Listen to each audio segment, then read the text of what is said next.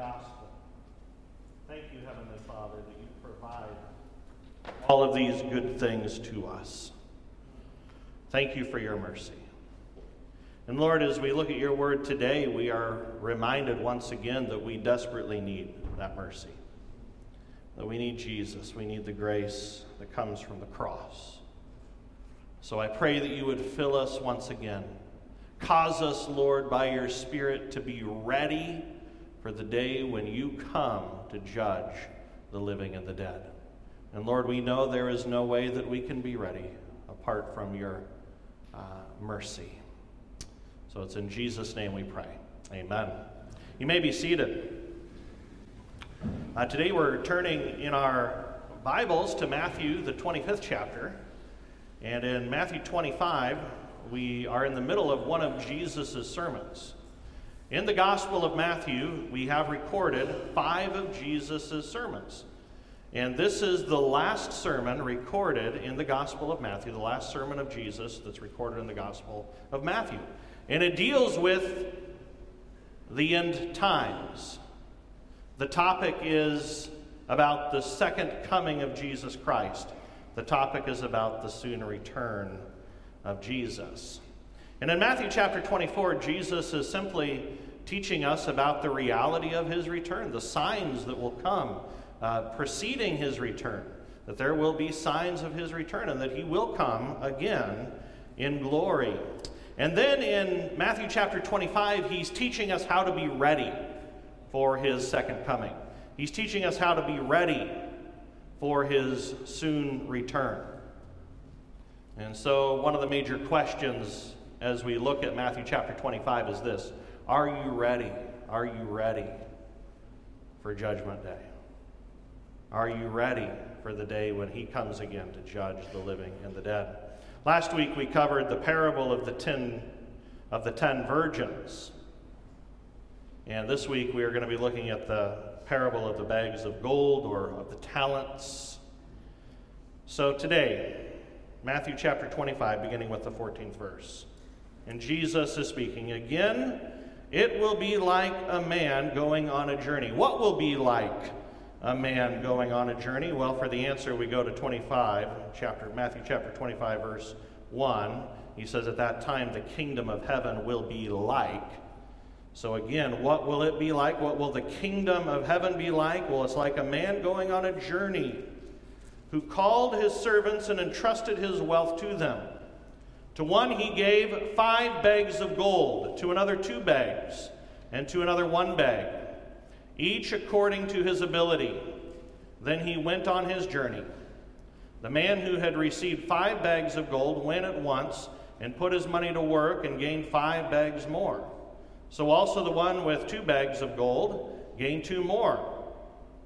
But the man who had received one bag went off, dug a hole in the ground, and hid his master's money. After a long time, the master of those servants returned and settled accounts with them. The man who had received the five bags of gold brought the other five. Master, he said, You entrusted me with five bags of gold. See, I have gained five more. His master replied, Well done, good and faithful servant. Here's the key You have been faithful with a few things, I will put you in charge of many things. Come and share your master's happiness. The man with two bags of gold also came. Master, he said, You entrusted me with two bags of gold. See, I have gained two more. His master replied, and Here's the thing Well done, good and faithful servant. You have been faithful with a few things. I will put you in charge of many things. Come and share in your master's happiness. Then the man who had received one bag of gold came. Master, he said, I knew that you are a hard man, harvesting where you have not sown and gathering where you have not scattered seed. So I was afraid and went out and hid your gold in the ground. See, here is what belongs to you. The master replied, You wicked, lazy servant. So you knew that I harvest where I have not sown and gather where I have not scattered seed. Well, then you should have put my money on deposit with the bankers, so that when I returned, I would have received it back with interest. So take, take the bag of gold from him and give it to the one who has ten bags. For whoever has will be given more, and they will have an abundance. Whoever does not have, even what they have, will be taken from them.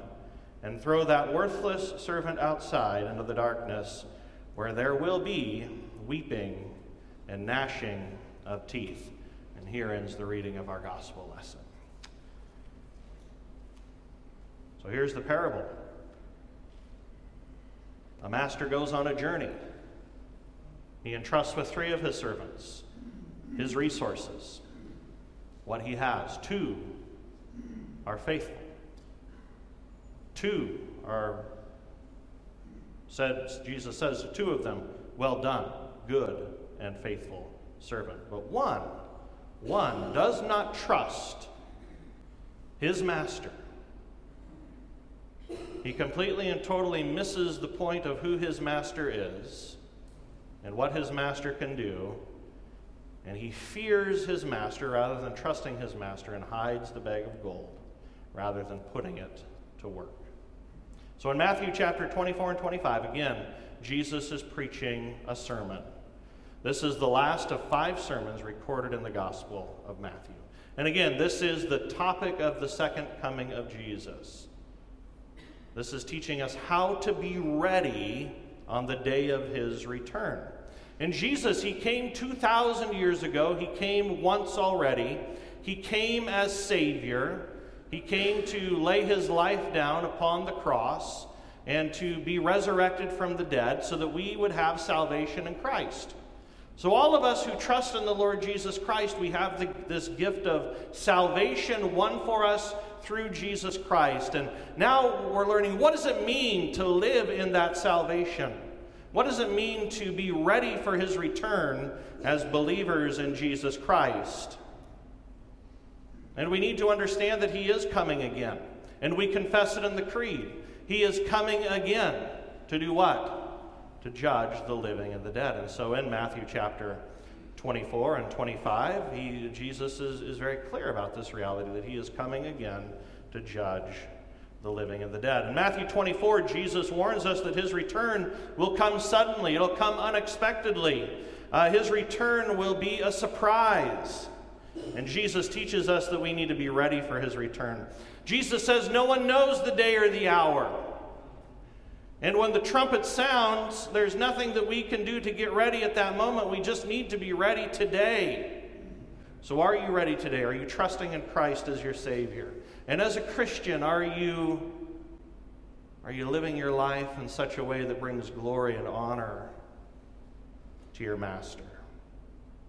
No one knows the day or the hour of his soon return, but each of us needs to be ready. Why do we need to be ready? We need to be ready because those who are not ready will be shut out of God's eternal kingdom. They'll be shut out to face the judgment that their sins deserve. So in Matthew 25, Jesus teaches us to be ready for that day, to be ready for his return. And Jesus gives us these beautiful parables in Matthew chapter 25 the parable of the ten virgins. Today, the three servants. Next week, the sheep and the goats. Reviewing from last week in the parable of the ten virgins, there is a separation. There is a separation of the wise from the foolish. Five were wise. They were ready for the, to receive the bridegroom, but five were foolish. They didn't have oil for their lamps, and they were not prepared. In today's parable, the three servants, two are faithful, and one is unfaithful. In today's parable of the faithful and unfaithful servants, we learn of yet another contrast or a separation. In each of these parables, there is a contrast, there is a separation between the faithful and the unfaithful, the wise, the foolish, the sheep, and the goats. And we need to understand that those in the parables represent the church. The ten virgins represent the church. Uh, the three servants represent the church. And even the sheep and the goats represent the church. And we need to be aware of the reality that not everyone who, who attends church or holds church membership is saved. Not everybody who sits in church is saved. But on Judgment Day, there will be a separation. There will be a separation. Now, here's the thing not everyone who attends church or holds church membership is saved, but there's something else we need to understand that we cannot determine a person's salvation by church attendance or membership, yet at the same time, we should never be the judge. We should never stand as judge and jury. We, we do not have a salvation detector to determine who the saved are and who the lost are. It, it's not our, our job to run around and attempt to weed out unbelievers. We're not God's salvation detectors. We confess that hypocrites and unbelievers will be mixed into the church with the faithful. There were ten virgins, five unwise. They were not ready. Five were wise. They were ready. They were ready for the day of judgment. In today's parable, three servants, two were ready, one was not. It's not our job to determine who the unbelievers are and who the believers are. It's God's job to separate the believers and unbelievers on Judgment Day. And it's also impossible for us to create a pure church. It's impossible for us to create a pure church consisting of only saved people. But it's not your job to judge if another person is ready for Judgment Day. It's not your job to do that. It's your job to make sure that you are ready for that day. And we know that a person is ready when they are trusting in Christ as their Savior. So, our parable teaches us how to be ready for that great and terrible day. In the parable, three servants are entrusted with a certain amount of the master's money, and they are to manage the master's money faithfully. This is the point of the parable. They are to manage the master's resources faithfully. Two of them are faithful in their management of their master's money. One, however, doesn't trust his master. He doesn't recognize the goodness of his master. He doesn't believe that his master has his best interest at heart. The two faithful servants, trusting their master, having faith in their master's goodness, these two faithful servants double their master's money. But the wicked and lazy servant, he buries his master's money. He makes zero use of what his master gave him. He doesn't trust the goodness of his master. He doesn't even take the money, put it in the bank, and collect interest on it. And for the wicked and lazy servant, there is only judgment. But for the faithful servants, those who trust their master. They are granted their master's happiness. Everything good from the master is given to them. The master in the parable represents Christ. The servants represent the church. The gold, or if you recall from other translations of the Bible, uh, traditionally these, these gold bags are called what? talents. Talents, and talent is just a measurement of money or of gold. So the gold or the talents, the master's money, it represents everything that God has blessed us with in life. So we have a master, and we are servants, and he's given us resources. He's given to you these talents or bags of gold. And those ba- bags of gold, they represent every resource that God has blessed you with in this life. And, and the point of the parable is that you are to use everything that God has entrusted to your care for His honor and for His glory. Did you know that you own nothing? You are owner of nothing. Everything that you have in this life has been entrusted to you by your good and faithful master. I own nothing, and you own nothing. Everything that you have has been given to you by God because He is a good and a loving and a gracious God. So everything that you have is a gift from Him. So the question is, is are you honoring God with every resource that you have? Are you bringing honor and glory to God? And, and we're talking about more than money. Sometimes when people hear that there's a stewardship sermon, they think that the preacher is going to be talking about putting more money into the offering plate. So we're talking about more than money. We're talking about money, yes, but we're also talking about time.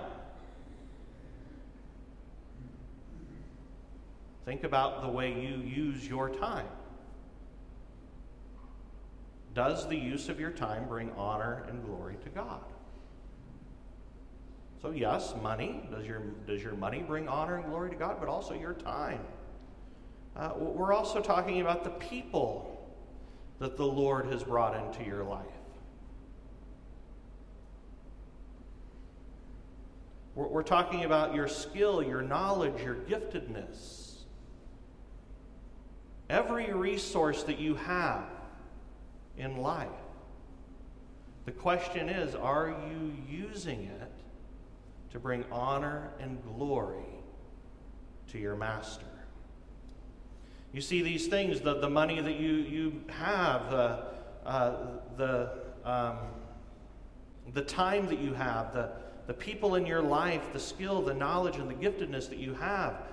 You're not the owner of those God is the one who has gifted you with those things. God has entrusted you with what you have and even with who you are. And the two faithful servants understood that what the master had entrusted to their care needed to be put to good use. So they went and they, and they put their master's gold to good use. And the point of the parable is not the amount of gold. The point of the parable is what each did with whatever amount was entrusted to their management. Some of us don't have very much. We look at our lives and we say, Lord, I don't really have very much to offer to you. It doesn't matter. What matters is what you use, or is that you use what you have for His honor and for His glory. What matters is what I do with the little that I've been given. Am I faithful with whatever amount I've been given? Nor is the point of the parable about getting more. The point of the parable is faithfulness to God. Faithfulness to God. So, are you living faithfully before God with what you have been given in this life. Faithfulness is how we use the resources entrusted to our care. So, those Christians who are ready on Judgment Day, trusting their Master, trusting the goodness of their Master, trusting that He is a gracious God, trusting Him so much that they use everything that they've been given faithfully for His honor and for His glory. But how? How can we use what we have been given faithfully? I want us to think of three things, just practically, of how we can do this. Number one is generosity. Generosity. And when I talk about generosity, I'm not just talking about the amount of money that you put into the offering. That's not what I'm talking about. I'm talking about you being generous in every way. Generous with all of your resources. Money, yes, but also time. Um, and I'm not just talking about spending a lot of time at church. I'm not talking about spending a lot of time in meetings or spending a lot of time doing busy stuff around here. I'm also talking about our neighbors, your neighbors, your coworkers, your family. I'm talking about all of the individuals that the Lord has brought into your sphere of influence in life. Generosity. Generosity towards others. We're not just talking about money. We're talking about who we are and everything that we've been given. Our money, yes, our time, our skill, our knowledge. What I'm talking about when I'm talking when I when I talk about generosity is is, is not just thinking about myself, but thinking about what I can do to help other people, how I can serve, and that's number two. So we focus on generosity, and then we focus on service. How can I serve? Not just in the church, but how can I serve my family? How can I serve those that I work with? How can I serve the people that I live close to? How can I serve in this world?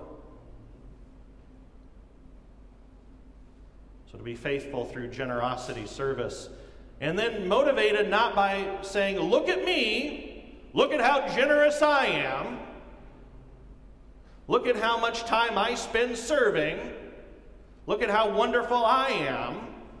That's not the motivation. The motivation being love. So focus on generosity, focus on service, and focus on love. That's how we're faithful stewards. Generosity, service, and love. But then I was thinking as I wrote this sermon, why not just make it one point? Why complicate it with three points? Maybe as preachers we think, oh, you know what, I got to have three points in order to have a good sermon. No, it really, it just need one point for a good sermon.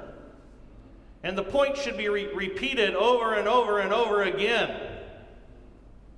What does it mean to live faithfully? Live like Jesus. Live like Him.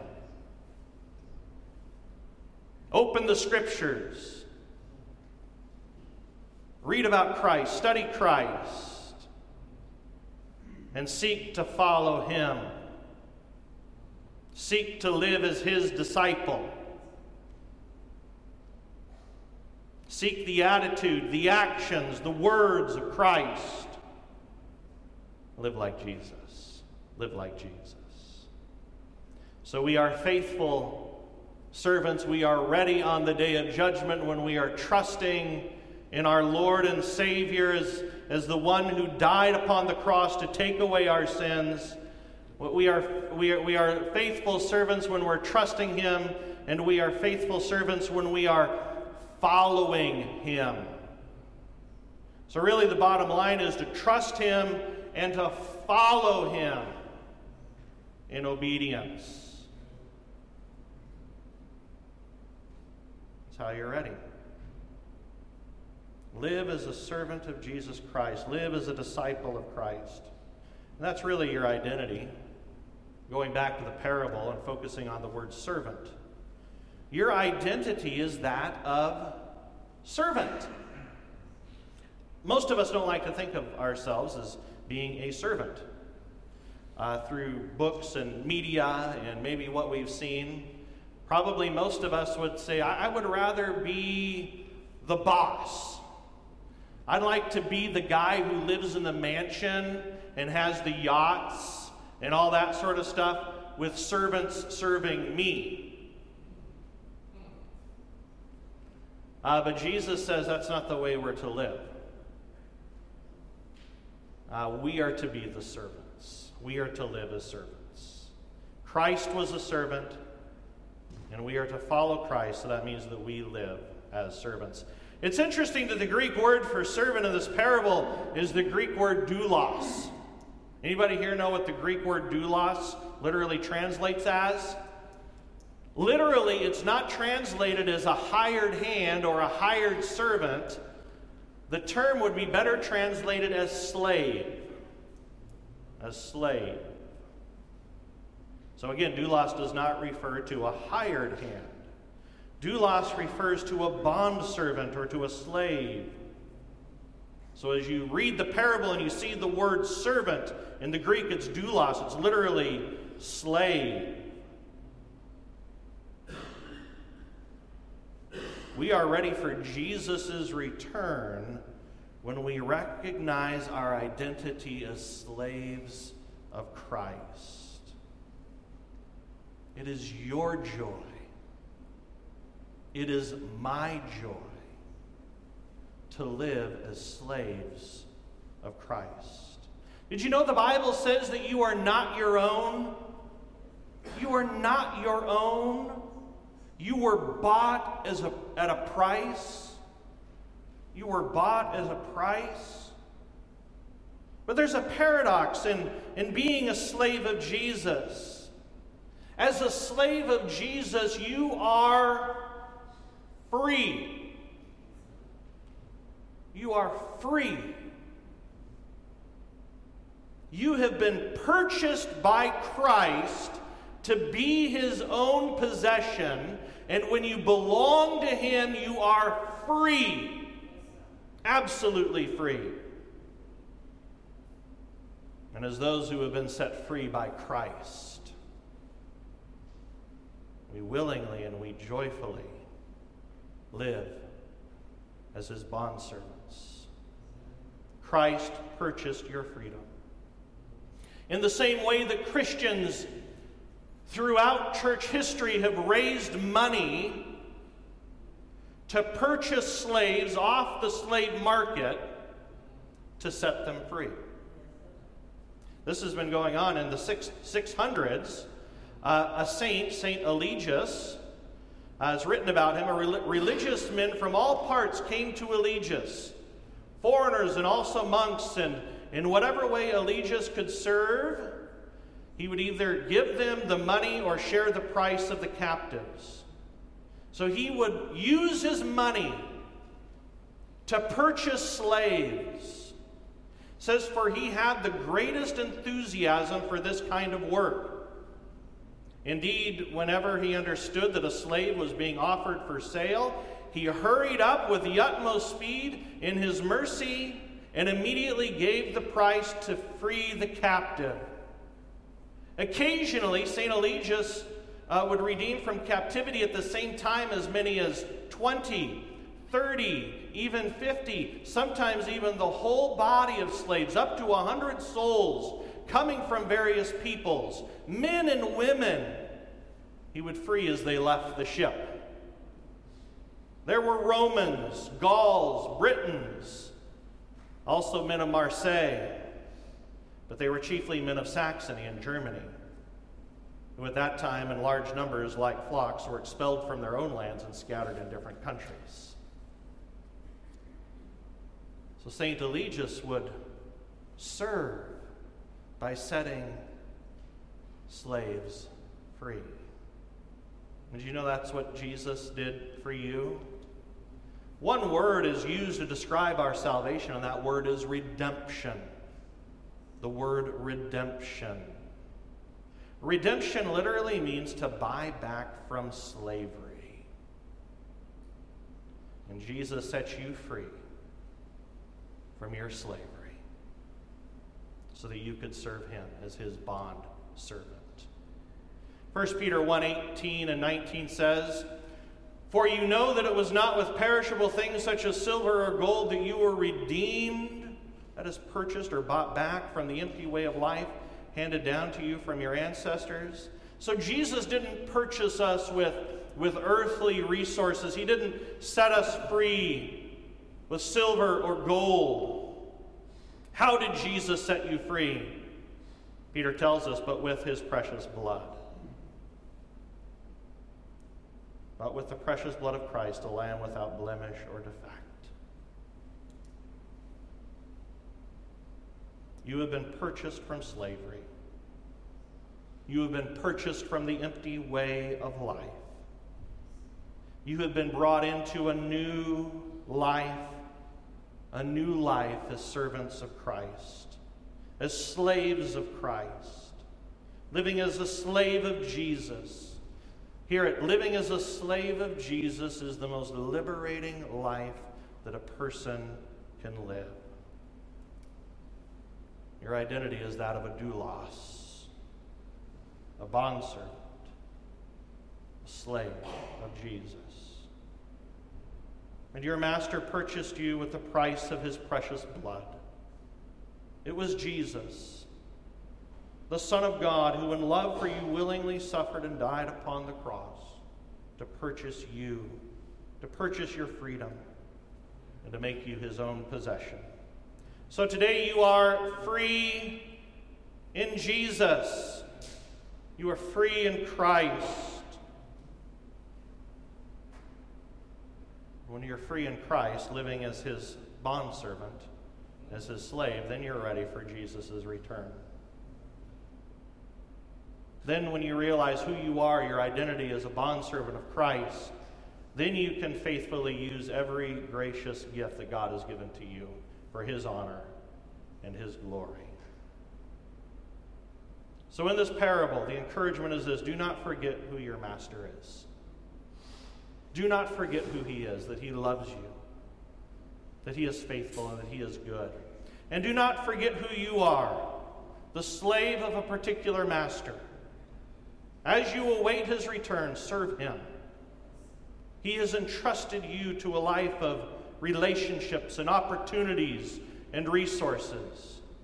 Use your life for Him, use your life for His will. And when He returns, He will treat you the same way He treats all of His own, all who belong to Him.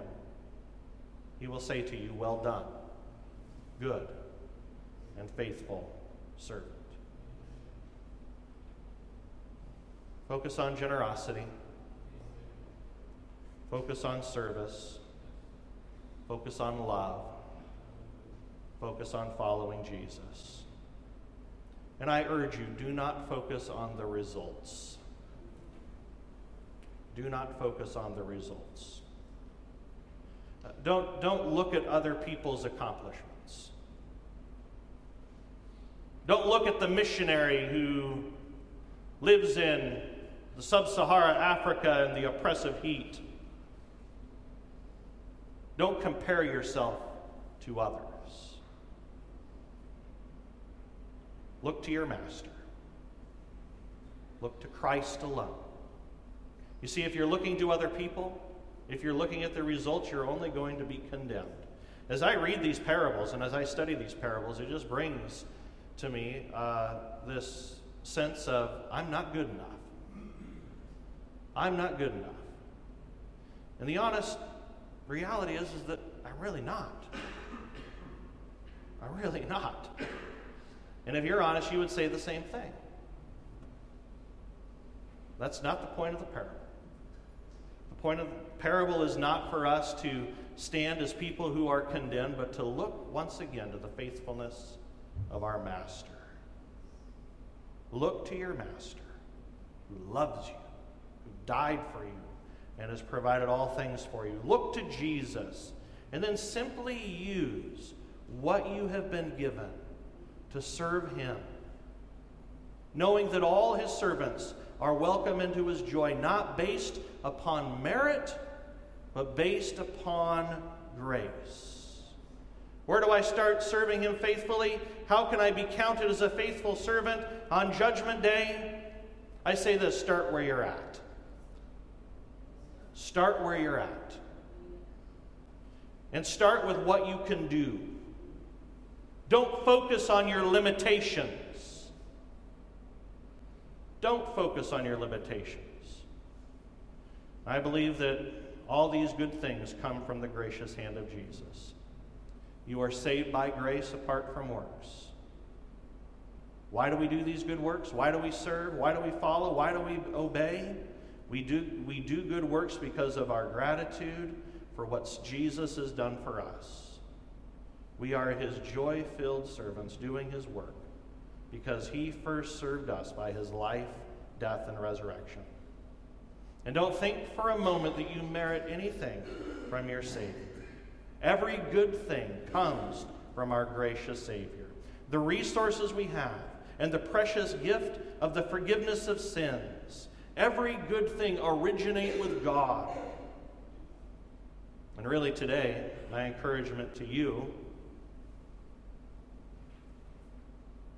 is to come with open hands. Come before God with open hands and say, Lord, all that I have, all that I, that, that I need, all that is good comes from you. So fill me with your gracious provision. And then help me, a beggar with really who really has nothing, help me to use that for your honor and for your glory. Amen. Lord Jesus, I pray that we would come before you as people with open hands, empty hands that are open and ready to receive from you, to receive the, the precious gift of the forgiveness of sins, but also to receive whatever other resources we have in life material resources, of time, uh, the ability to do certain things. Uh, whatever resource you have put into our hands, Lord. I pray that we would use it with thanksgiving for what you have done for us and what you have provided for us. So help us to be your faithful servants. It's in Jesus' name we pray. Amen. I invite you to please stand as we sing our song of response today.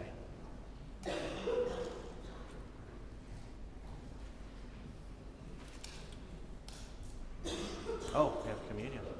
Actually, we're not singing a song. We, we've changed our order up here a little bit. You may be seated.